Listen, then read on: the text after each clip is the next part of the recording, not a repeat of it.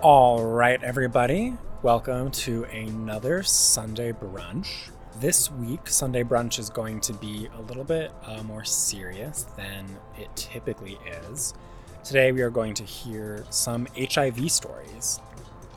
First up, we are going to hear the story behind Malcolm's diagnosis. This is Malcolm from last week's episode. HIV patient, a doctor, and a friendship. I really hope that you enjoyed that story. It's one of my favorite things you've recorded so far, and it's a story that's very close to my heart.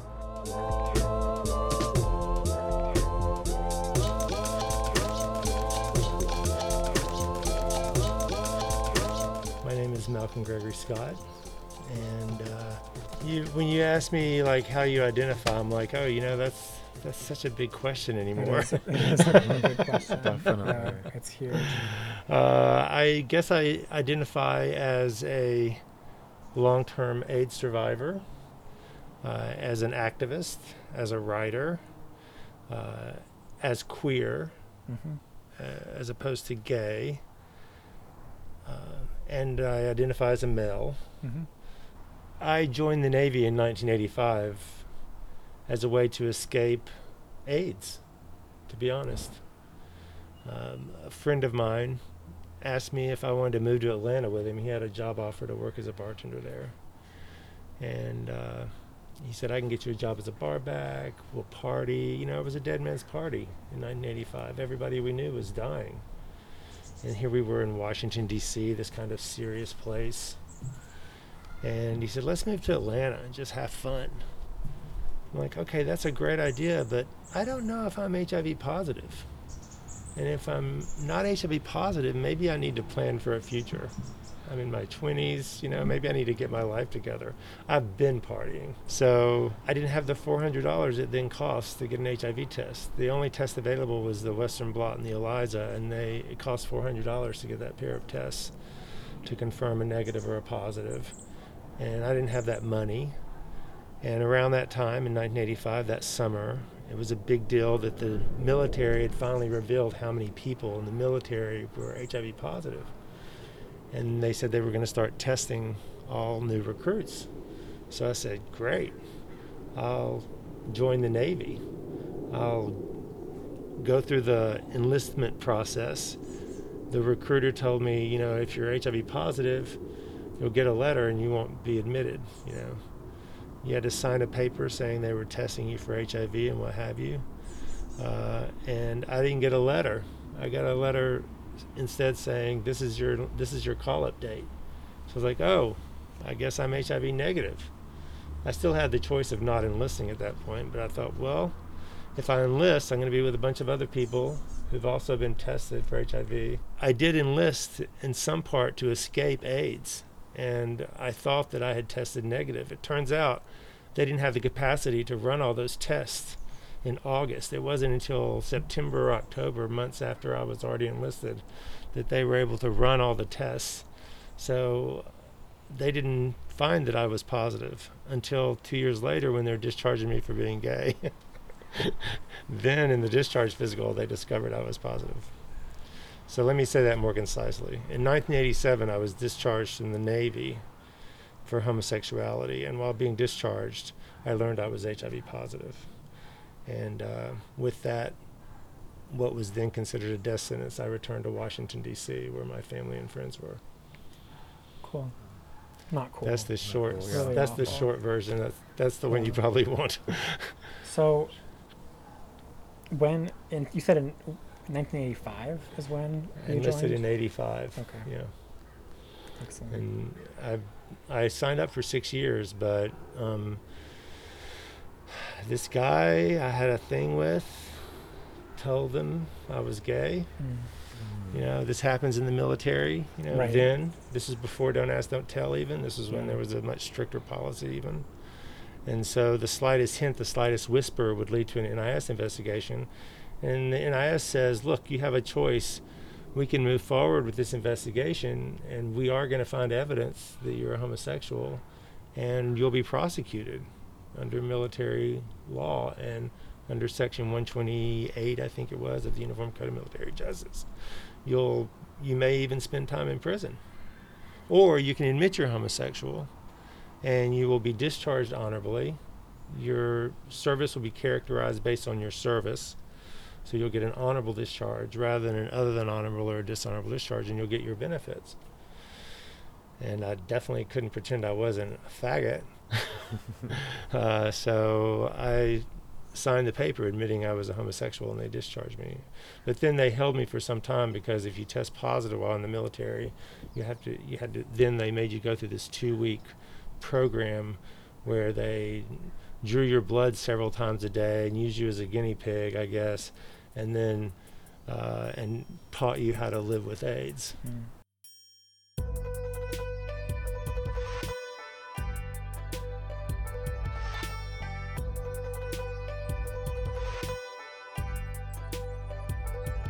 Next up is my diagnosis story.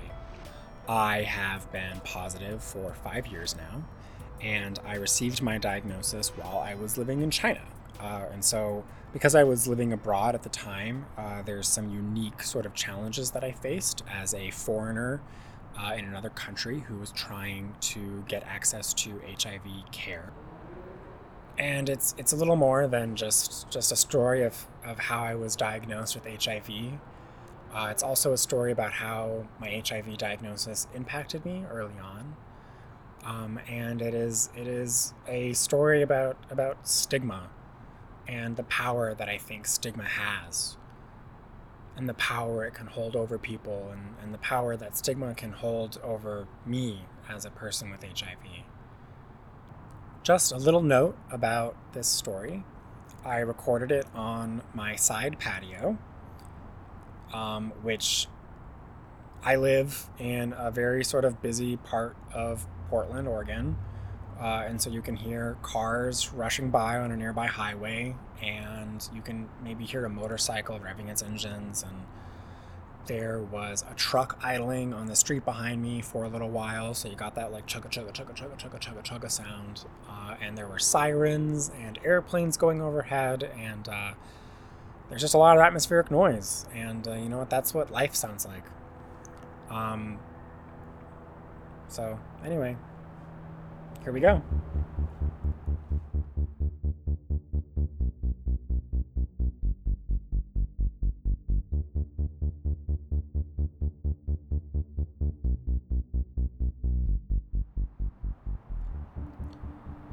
It was August 2015. A month earlier, I signed a year long lease on a one bedroom apartment in the bustling Gulou district of Nanjing. The apartment was walking distance from a modern Western style shopping center and a traditional Chinese wet market that was literally underground. In the wet market, vendors sold a dizzying variety of mushrooms and peppers, freshly butchered chickens, and live fish swimming in kiddie pools, buckets, tubs, and tanks. In early summer, the markets filled with plump, golden mangoes. Later on, pickup trucks piled high with pineapple parked in the leafy city blocks. Around the time that the pineapples dried up, the city flooded with lychee. In the fall, I looked forward to stacks of red and pink pomegranates. These I ate slowly, one seed at a time. Pomegranates invoked stillness and calm. Eating one slowed down a city that otherwise spun wildly, brimming with people filled with the music of traffic and commerce. My place was tucked away in a back alley that slipped in a gap between buildings off a major thoroughfare. The main road was lined with glittering glass towers, bejeweled with neon signs and flashing lights. These buildings were a facade. They obscured a network of older buildings that stood just behind them, Nanjing's hidden inner city. This is where I lived, on the fourth story of a squat, Mao era apartment complex. When I was diagnosed with HIV, I was exactly where I wanted to be in the world. I was where four years of intensive Chinese language study and thousands of dollars had led me. I had friends, a new job, a new boyfriend, Zachary, a new apartment, and a freshly minted and hard won work visa. Despite the lack of free and open STI testing in China, I found ways to keep tabs on my health. I tested myself regularly using rapid results kits I purchased online. Once, I even had an HIV test done in secret at a Western clinic in Nanjing. The German doctor did the test under the table, kept no record of it, and charged me for a different service of approximately the same cost to hide his tracks. Why all the secrecy? Well, that's a complicated story. In the 1990s, Chinese hospitals had a shortage of blood and platelets for transfusions. To meet demand, for profit companies, as well as state health departments, started blood drive campaigns in rural communities. A market developed. Sell your blood, earn a little extra cash. This blood drive campaign turned into a debacle when hundreds of thousands of people were sickened with HIV. First person accounts tell of whole villages, entire families being wiped out. It turned out that blood was extracted and separated using unhygienic equipment, and that donations were not adequately screened for bloodborne disease. The Chinese government never publicly acknowledged the role their policies and actions played in the 90s HIV epidemic that ravaged Chinese farmlands. Instead, the government suppressed information about the number of HIV cases and spun a story about lecherous foreigners, foul with disease, who entered the country from outside and spread STIs in brothels. The idea of the HIV positive foreigner was so prevalent that gay men I met in China often told me they assumed most foreigners had HIV. To this day, China will not grant student or work visas to HIV positive individuals, and has a policy of immediately deporting foreigners who test positive within the country. Luckily, I did not test positive at my immigration exam and I wasn't deported. Like I said, I got my work visa. But it was a close call. My positive test came just a week after my visa was issued. I had just been home for the first time in a year. While in the States, I had a routine physical that returned a low white blood cell count. I dismissed the result as an aberration. I knew HIV was one possible explanation for a low T cell count, but I wasn't worried about it. I had just gotten tested. I had been getting tested regularly, all with the same result negative, negative, negative. A week after my blood tests revealed a low T cell count, back in Nanjing, sitting on my bed, Zachary at my side, I called my doctor. It would have been mid morning in the Midwest. I told his assistant who I was, and they scrambled to find the doctor, who summarily told me that I had HIV and needed to seek treatment immediately. What happened next seems silly in retrospect, an overreaction. Talking about this five years after the fact, knowing what I know now about how easy it is to manage HIV, I'm having a hard time connecting with that person in Nanjing. In that moment, one of my worst nightmares was realized. I was plunged into fear and burning, hot shame. I somehow managed to tell Zachary I had HIV before curling into a ball and sobbing. My body disgusted me. I didn't want Zachary to touch me. It didn't feel like my body belonged to me anymore. I eventually let Zachary hold me. We both knew he must have it too. I was wrong about my body. It is still very much mine and very much loved. But my one bedroom apartment wasn't mine anymore. Neither was my new mattress, or my washing machine, or my job. I couldn't get treated in China. Zachary couldn't get tested without risking deportation. Our lives in China were over. We had to flee the country. I quit my job I broke my lease. I said goodbye to all my friends. I packed up everything I could fit in a backpack and a single suitcase, and I got on a plane and I left. I may never be able to go back. Ten days after the phone call in my bedroom, Zachary and I were boarding a plane to Portland. We entered treatment almost immediately. We were adjusting to our antiviral medication before we'd even fully adjusted to the time difference. It's a funny thing to have your life depend on a tiny greenish pill. Odd that so much hinges on an 800 milligram tablet no larger than my fingernail. With it, I am completely healthy. Without it, I am dead in 18 months. Stranger still that where I work and make my residence, whether I live or die, should be subject to political whim. I fled China because of an accident of history and political narrative that made HIV positive foreigners a target. Today, in my home in South Portland, Oregon, I wonder if one day I'll have to flee the United States for the same reason. About a year and a half ago, I came out as poz on my Instagram account. In the months that followed, I posted videos of myself taking my HIV medication and shared stories about living with HIV. Ever since then, almost every single day, someone reaches out to me to talk about HIV. There are so many people out there filled with fear. So many who feel alone. So many who don't understand that HIV is a fully manageable disease, not a death sentence. I've had people tell me that they are afraid to start treatment because they feel ashamed. They think they are going to die.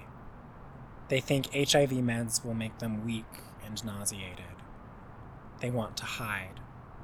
They don't want anyone to know they're dark and terrible secret. Getting tested, going to the doctor for a prescription, picking up medication at the pharmacy. It means being seen. The doctor knows. The pharmacist knows. The receptionist knows. Who else might find out? Who will you run into leaving the pharmacy? Who will ask the squirming question? Who will see the shadow of shame pass over your face?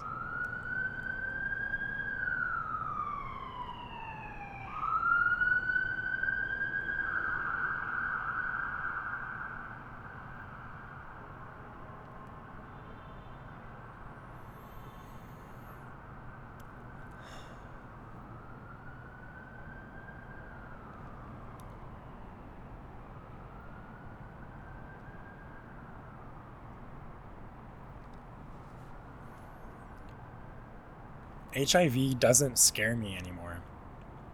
It's not something worth being afraid of. One pill a day, and that's all it takes.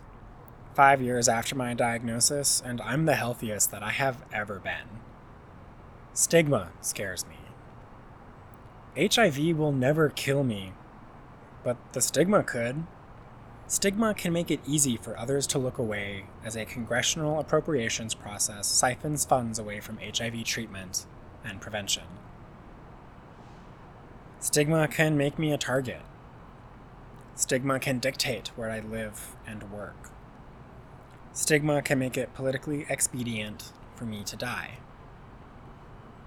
Stigma and fear, which are really the same thing, are powerful Fears are connected to strongly held beliefs. Spiders bite. Dangers lurk in the dark. Germs are everywhere and can make you sick. The problem with phobias is that they are often embedded in a grain of truth. And that tiny grain of truth can have more weight than a dump truck full of facts. What scares me most in this post truth world is that all the advances we've made in understanding the HIV virus, how to detect it, how to fight it, how to prevent it, and how to cure it, will be outweighed by fear.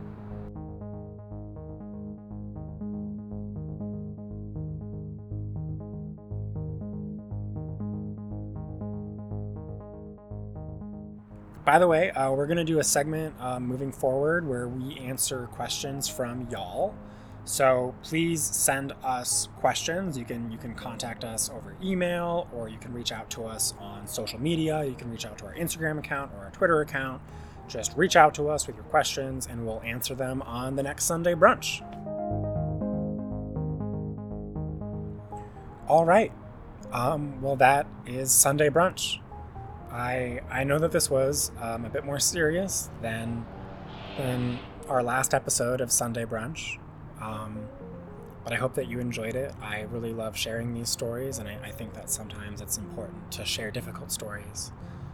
And uh, just thank you so much for listening, and we'll be in touch real soon. Thanks, everybody. Have a good Sunday.